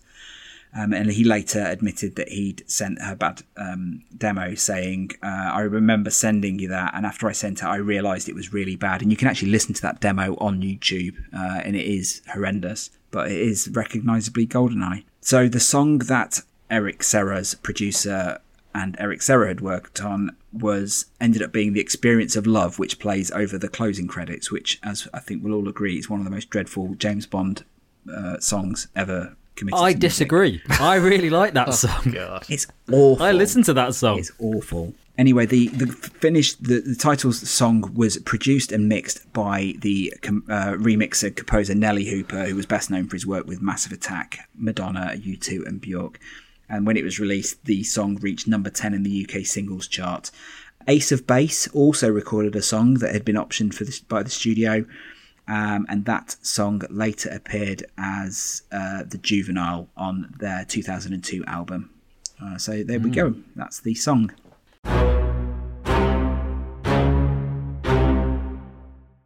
Okay, then let's do the score. Um, so you know we've with with Goldeneye's got a lot of good comments up until this point, but I think if there's anything that lets Goldeneye down a bit, um, I mean it's got a fantastic cast, fantastic story. I mean talked to him about the amazing effects and stuff. Something anything lets it down, probably going to be the soundtrack with uh, Eric Serra um, a, a, a composer who was brought in. Um, in fact, John Barry was offered to do, um, by Barbara Broccoli to, to compose the film, but he turned it down. So they got Eric Serra in, um, and by all accounts, he did not. It was not well received. He was criticised for his sort of. He he created a lot of, sort of synthy style music that was quite slow, bit of bit bit sort of dra- dragged on. Didn't really drive the plot or the, the action sequences forward very well. Uh, the Metro said uh, it was more appropriate for a ride on an elevator than a ride on a roller coaster. Um, and Film Tracks, um, I think it's a magazine or website, said uh, uh, Serra failed completely in his attempt to tie GoldenEye to the franchise's past, which I think is pretty evident when you when you listen to that that soundtrack. I do remember at the time I I don't think I cared that much about soundtracks at the time. I just I didn't really notice it. I think that's that's the key really. You don't it's not noticeable, is it? It's just something going on in the background. It doesn't help it in any way. But if you're watching it in the mind that you're paying attention to the soundtrack, then it starts to be a bit jarring. Martin Campbell talks about his disappointment with the score, um, and he blames the budget constraints, and, and he also said that he, there was a lot of difficulties in working with Serra, um, especially when he was he became uncooperative when asked to rescore the St. Petersburg tank chase um, after Campbell rejected the original track that he submitted. So they actually brought John Altman in to, to provide music for that sequence. Um, you can still hear Eric Serra's track on the soundtrack itself. It's called A Pleasant Drive in St. Petersburg, but it wasn't used on the film. Um, so yeah, Serra just created loads of synthesizer tracks for it, including um, a version of the James Bond theme, which is played during the gun barrel sequence. Uh, and then Altman and David Arch actually provided a lot more of the traditional symphonic music that's played throughout the film. Uh, and then, as you mentioned, the experience of love comes up at the end of the film, which is actually based on a um, piece of music that um, Eric Serra had written for Leon, uh, Luc Besson's film. Um, early, uh, so he hadn't even done it for the film, which is absolutely incredible. Uh, I can't imagine they paid him a lot to do this. Um, but yeah, it, it ultimately, what eh, what eh, appears is a sort of nothing background music soundtrack that really doesn't have any sort of Bond style to it, and that's what really annoyed people because look at David Arnold, who appears in the next one. He really takes he really takes his Bond knowledge seriously. He's gone hmm. in and listened to all those Bond films. It was like Eric Serra had never heard a Bond film and just ignored the fact that they existed and did his own thing. Um, so yeah, didn't get a lot of good press for um, his work on the score. I think we've just been so spoiled with the John Barry scores. It's just so noticeable when you when you when you come to listen to to this one. Well, it's I I think that that was probably I, I, they probably wanted that. They probably thought at the time, We need to modernise. you know, it's the 90s. Yeah. We need to change things up. We need someone new. Eric Serra at the time, I don't remember him being particularly impressive, but he, I, he probably was a bit of a bigger deal around that that period. But it was a gamble that didn't pay off, and and that's why you know David Arnold came in because he wasn't a gamble. He was just like a safe bet. Yeah, there's a cue. Uh, I think it is the bit in on in the tank sequence, which who did you say John Altman did?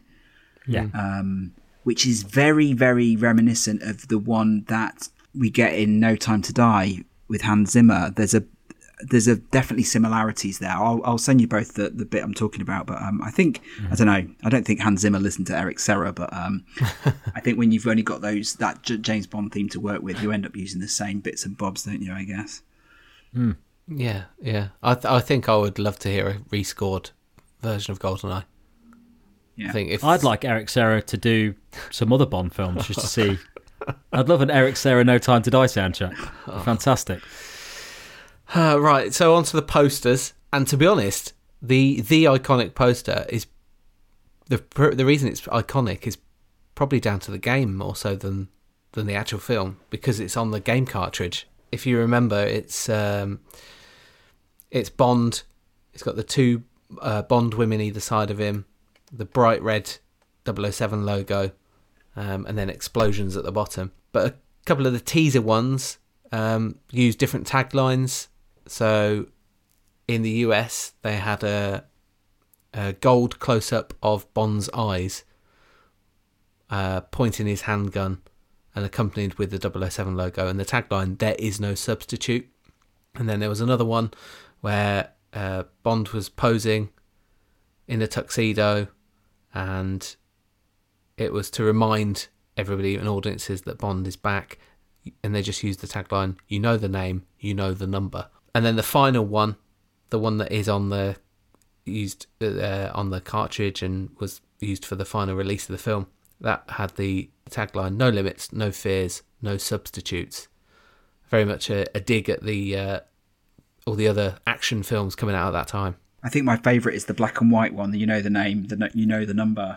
Yeah, it is is very good. And the uh, the trailer, you know, the trailer when he's just walking towards the camera, Yes. fantastic. And didn't they get someone else? Someone else composed the score for that. I seem to remember reading. Um, not Eric Serra or anyone usual. They were like drafted in to do the score for that. But it's a terrific teaser trailer for this film. Yeah.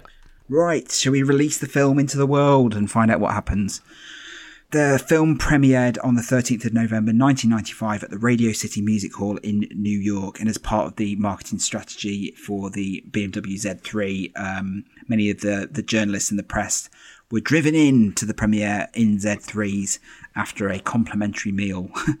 after um, talking about the premiere and waiting for it to be revealed to the world, uh, Phil Méheux, who was the cinematographer, he was waiting to see how the pre-title sequence played out with an audience, and he said when he watched it for the first time, it got a huge roar of approval. Pierce Brosnan, talking after the premiere, said, "I'm glad I didn't screw it up for the kids. They could say they they would have said my father buried Bond." The premiere was used to raise money for charity, as they often are, and they raised over five hundred thousand dollars for the Norris Comprehensive Cancer Center for Ovarian Research, which obviously where Brosnan's wife Cassandra had been a patient talking about his response to the film, the actor Liam Neeson had attended, who obviously had been linked with the role. He said, I genuinely felt like a 12 year old kid again. But the 43 year old in me was so thrilled that they tackled the whole feminist issue too, with a great aplomb and a sense of humour. After the premiere, Brosnan, his partner Keeley, Kathleen Turner, Mimi Rogers, Matthew Modine, and Bruce Feirstein ended up at uh, Elaine's in New York to um, celebrate the success of the film. Following that, there was a premiere in Europe at the Odeon Leicester Square with Prince Charles in November.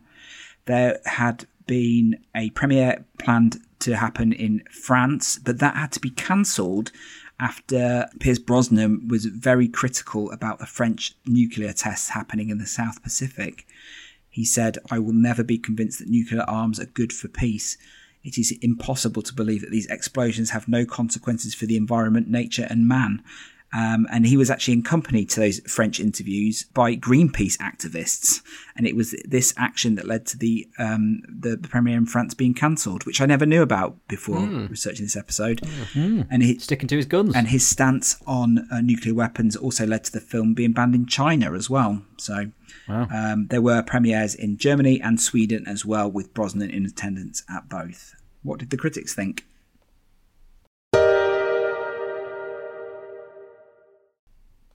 So, the critical response for GoldenEye was, as you can expect, pretty good. Quite a lot of people found it was um, quite, uh, well, I thought it was quite a good Bond film. Uh, Rotten Tomatoes has it a 79% approval rating, and the, the, the consensus quote is the first and best Pierce Brosnan Bond film. GoldenEye brings the series into a more modern context, and the result is a 007 entry that's high tech, action packed, and urbane. Uh, Metacritic said uh, get, it's got a rating of 65, and it's got a rating on Cinema Score. I don't know how their scoring works, but it's got an A minus. Um, so sounds quite good. Roger Ebert gave the film three out of four stars and said that Brosnan's Bond was somehow more sensitive, more vulnerable, more psychologically complete uh, than previous ones, and also commenting on Bond's loss of innocence. Um, interesting from Ebert. Many reviewers loved M in it, uh, especially lines like the sexist, misogynist dinosaur, and sort of understanding the evolution of Bond and moving it forward. Variety said the film breathes fresh creative and commercial life into the series. Empire said uh, revamps that indomitable British spirit uh, and that uh, the Die Hard movies don't even come close to 007. Sunday Times said it was the best Bond film since The Spy Who Loved Me. It does really well in lists, so IGN shows it's the fifth best Bond film. We'll talk a little bit about our ratings shortly. Entertainment Weekly ranked it eighth, and yeah, loads of good reviews, not many uh, negative ones. Although Entertainment Weekly said uh, the series had entered a t- near terminal state of exhaustion, which is uh, not, not very nice. And uh, Time magazine said uh, a third of a century's hard use, Bond's conventions survived on wobbly knees. So, not all good. Uh, retrospectively, it has done very well. It's been cited as Brosnan's best Bond film. Um, and uh, yeah, everyone seems to uh, be really pleased with it. Yahoo actually did a survey of 2,200 scholars and Bond superfans. Hmm. Not sure who they are. And was voted as the best Bond film, followed by Casino Royale and On Her Majesty's Secret Service. So in good company there. So yeah, all, all in all, a pretty positive review of GoldenEye.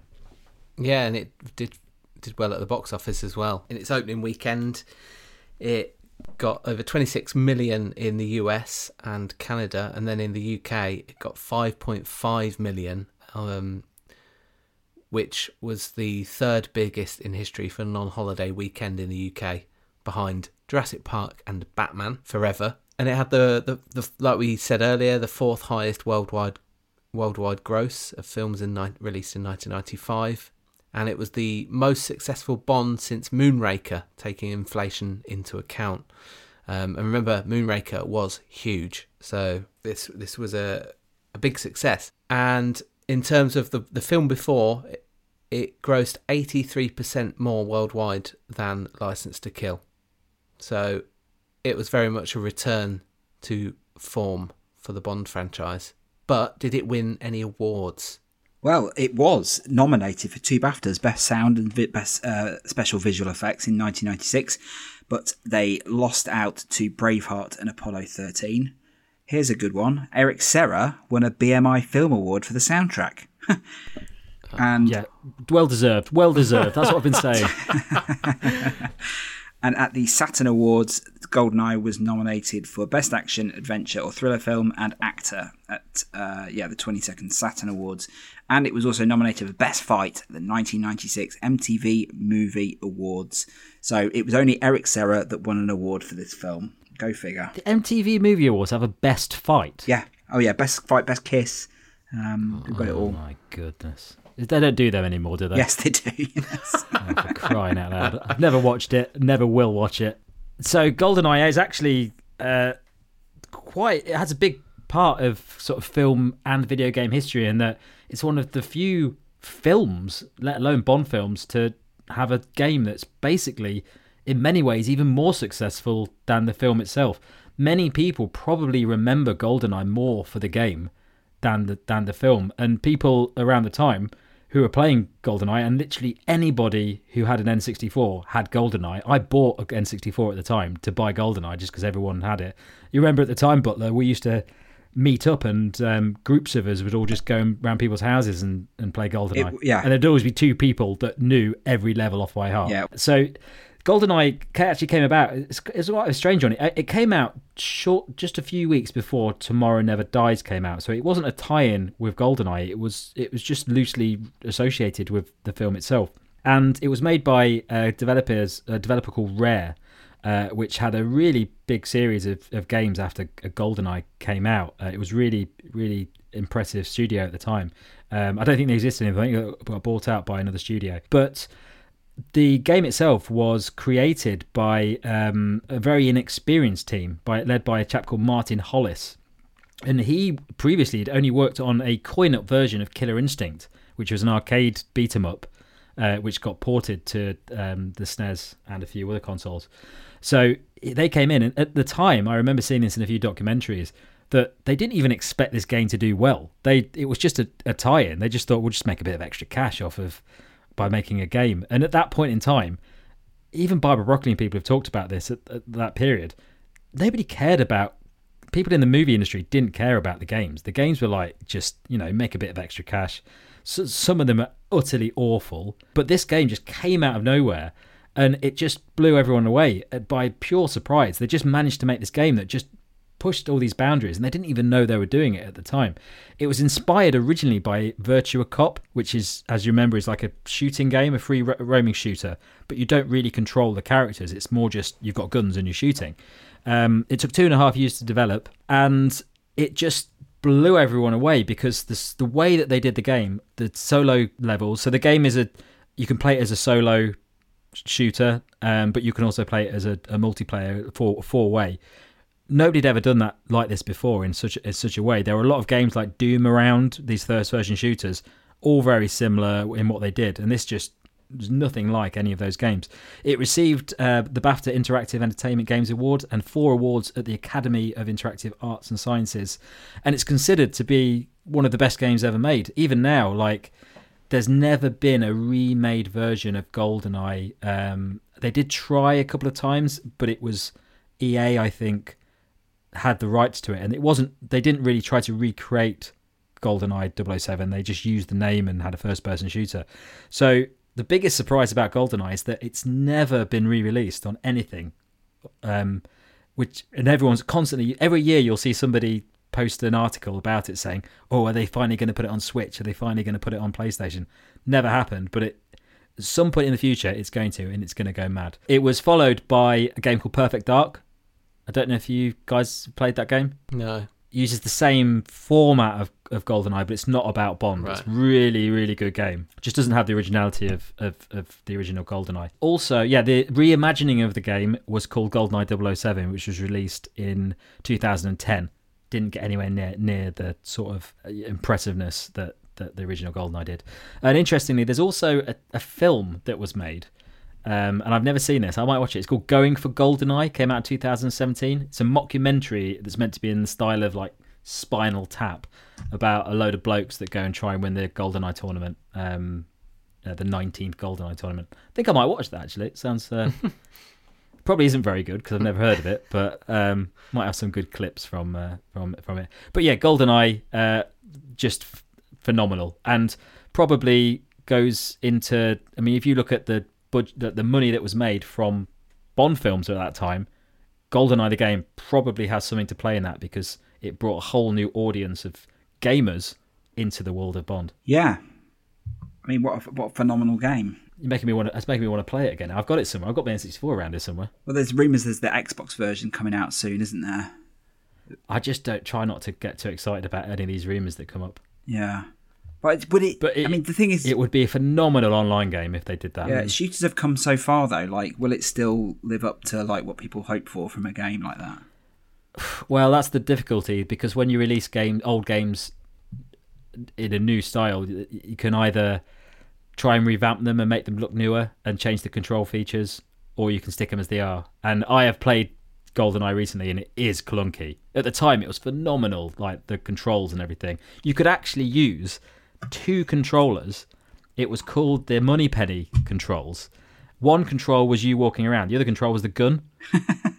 and and you'd had to be really good to do that. It was quite hard to do, and also you could obviously only have two people playing it at the same time. Yeah. But um, nobody'd ever done anything like that before. It was absolutely amazing. But yeah, if, if they bring it out again, it, I'm just worried that it's just not gonna not gonna be as impressive as it was.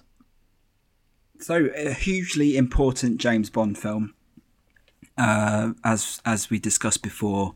Uh, I would say uh, the success of this film was mo- even more crucial to the longevity of the series than Casino Royale, in my opinion, mm-hmm. because we'd had such a long break, six years. Um, the future of the series was not in any way guaranteed after the the eighties Bond era, and I just it, I just think it just hits the ground running in such a way. Um, in so many, It's a bit of a strange one for me. I I agree, but it's like, I mean, as you know, Brendan, I'm sorry to say this, but I'm not as big as a fan of the Brosnan era as you are. But I am almost as big a fan of Goldeneye as you are. Hmm. But Goldeneye sort of sets this bar, and you you you watch it and you go, "This is phenomenal! It's back, Bond's back." But the other ones don't really match up. Hmm. Whereas the Craig era, I'm not saying the Craig era is like the, the whole era is way better than the Brosnan era, but it does maintain a certain momentum from that first film, whereas the Brosnan ones I don't think do. You get the initial buzz and the excitement of this first one, and then you just kind of lose it when you get in when you move into the next ones. Yeah, but that's only with uh, what you know that comes after Goldeneye. You can't take it away from Goldeneye. You, you can't. No, it's not. no, it's not no, Goldeneye's fault. What happened? No, I'm stopping at Goldeneye. I've, I've got rid of the other DVDs. But I think it's absolutely huge. I, I think if yeah, if if it wasn't a success, we wouldn't be doing this. We No. we wouldn't have just watched No Time to Die. Well, we'd have we'd have finished earlier. we would have finished at but Dalton's Bond 17. Done. yeah, it's um, it's just such a, a pacey film as well. It, it it just moves along at such a pace that I just don't think that it's really light footed. I don't think they ever match up to it in um, Tomorrow Never Dies or The World Is Not Enough. It, it they they be, they become very complex, very high tech. Whereas this one is a Cold War or post Cold War type thriller. It's not something we've even discussed, is it? Like how it ha- came after the fall of the Berlin Wall and blah blah blah. That's all stuff we did in the Brosnan episodes. But um, it really just um, again, I can't I can't watch this movie subjectively because I just love everything about it, apart from the music, maybe. the the smaller budget, you know, that made made sure that they were extra creative and just put They just need to give all Bond films a small, a small budget. budget, yeah. Um, and also, it seemed from watching the documentaries and and listening to the commentaries, it seemed that everybody involved was there with passion, and they wanted to get this and make a really good Bond film. Like everybody from. It doesn't matter who it is. Everyone wanted to do it. Obviously, Barbara Broccoli had something to prove. Yeah. you know, and and it it comes out on screen. It's Well, great. that, that's probably one of the factors in the fact that there was a big change of guards. Not it might not have been around money, but more that at that point, if you'd kept the older lot in who'd just been doing all of the Dalton ones, they might have lost the momentum of it, and they'd sort of, you know, that it, it, at that time it probably felt like Bond was going. It was like this is the last chance to do it, and it was probably going to be a failure. So get a load of new people in that are fresh and excited. They're going to take it and really run with it. Whereas if you get the old guard in, they're just going to churn out another Bro- uh, Dalton one, and it might be the end of it. So it's a smart move, I think, by by the This is- production team. That's what we need for Bond 26, isn't it? Some big golden eye energy, like throw everything out, start Yeah. again. Get Well, we need Campbell, Brosnan, according to Brosnan and Campbell. Job done. Uh, get Natalia back as well. I think she's terrific. Um, She'd be great as an older Bond, uh, like uh, Bond girl. Um, one thing I do think I, I always find disappointing with this film is is um, Onatop's uh, the way Onatop dies at the end. I think her character gets a bit of a short um, short shrift because I think she's one of the best Bond villains of all time. But her ending Yeah. is so lame um, and it happens so quickly. It just takes her out of the equation. That's I, I always think Onatop is like a modern reworking of Volpe. Like you can see Volpe doing the same stuff if it was a little bit racier. yes, but which is a fantastic model to work from. Mm. That that sort of psychotic, powerful female. She does it really well. absolutely. Shall we talk about the rankings? Oh, oh yes. yes. should be interesting. So we've done eight James Bond film rankings so far. Um, we're doing them in alphabetical order. We've done eight film specials so far. So the rankings as they stand at the moment: number eight, Casino Royale, sixty-seven. Number seven, Diamonds Are Forever. Number six, Die Another Day. Number five, A View to a Kill. Number four, For Your Eyes Only. Number three, Casino Royale. Number two, Doctor No. And number one, our, our number one James Bond film so far is From Russia with Love. So, where does GoldenEye rank among those? Um, who wants to go first? This is horrible. I- I'm going four. You're going four. I'm going four because I'm gonna I'm going slightly more objective than you two will. Brendan? I'm going third. Ah, you're going third. So behind From Russia with Love and Doctor No. Yeah. Because I'm going right up to the top. I'm putting it at number one, baby. Oh my! God. Well, you, you've got to have some level of objectivity. He's he's lost it. He's lost his head, hasn't he? Pathetic. What's the point in you even doing this?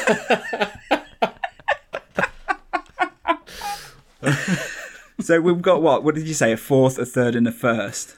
yeah. What's that average out at? Does it average out? Does it average out? What is it? Uh, Well, it's either going to be two or three, eight isn't divided it? By three. So it's like it's it's either th- it's between two and three, isn't it? Yeah. So what do we think? Wh- Where are we going to put I it? just don't think you can put Goldeneye above. Well, no, hold on. Here we go.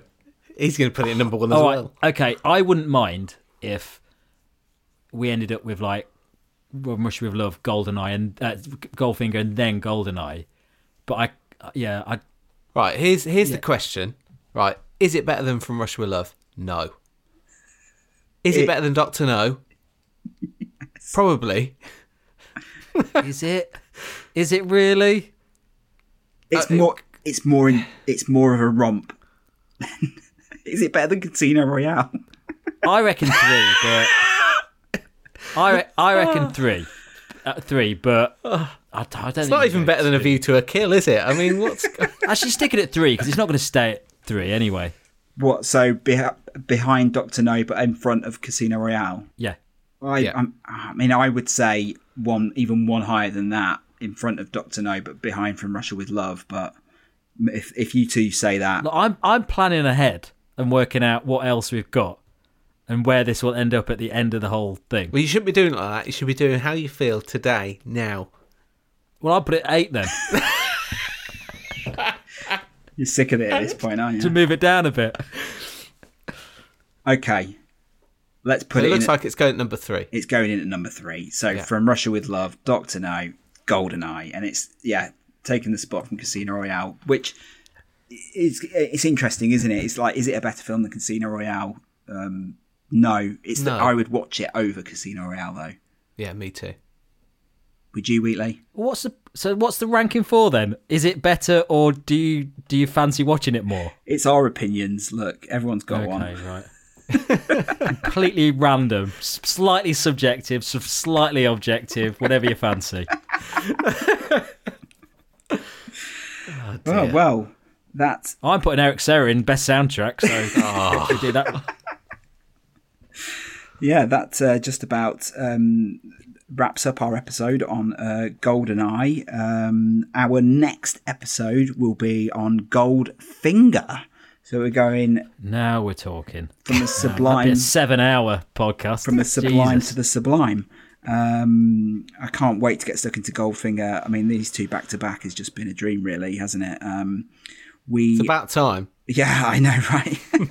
Yeah. um, I'm busy. I'm busy after Goldfinger. yeah. Um, just looking at the list now of what is after that. Um, Goldfinger, and then we're back into some of the, the, the classic letters, and then we'll be hitting Lazenby um, sometime later this year. So uh, that's one to look forward to. And then we've got License to Kill and Live and Let Die back to back. So they'll be good ones to look forward to. But uh, yeah, join us next time where we'll be talking about Gold Finger. Uh, if you've got anything that you want to let us know about GoldenEye, is there anything we've missed? Is there anything you want to add? Then please uh, email us on Podcast at jamesbondatoz.co.uk. And if you want to complain about our rankings, uh, which you can find on Letterboxd, then you can find us on social media. That would be fully justified. Yeah. Please, please go ahead. You can find us on social media where At James Bond A to Z on Twitter, Instagram, and Facebook. Wow, what an absolute thrill ride this has been. Thank you so much for listening. Uh, we really appreciate every single one of you who tunes into the podcast every week. Um, uh, James Bond A to Z will return next week. Cheers. Ciao. The James Bond A to Z podcast features Tom Butler, Brendan Duffy, and Tom Wheatley. The podcast was produced by Tom Wheatley, with music by Tom Inglemells, and artwork supplied by Helen Dolly. Yes, I am invincible.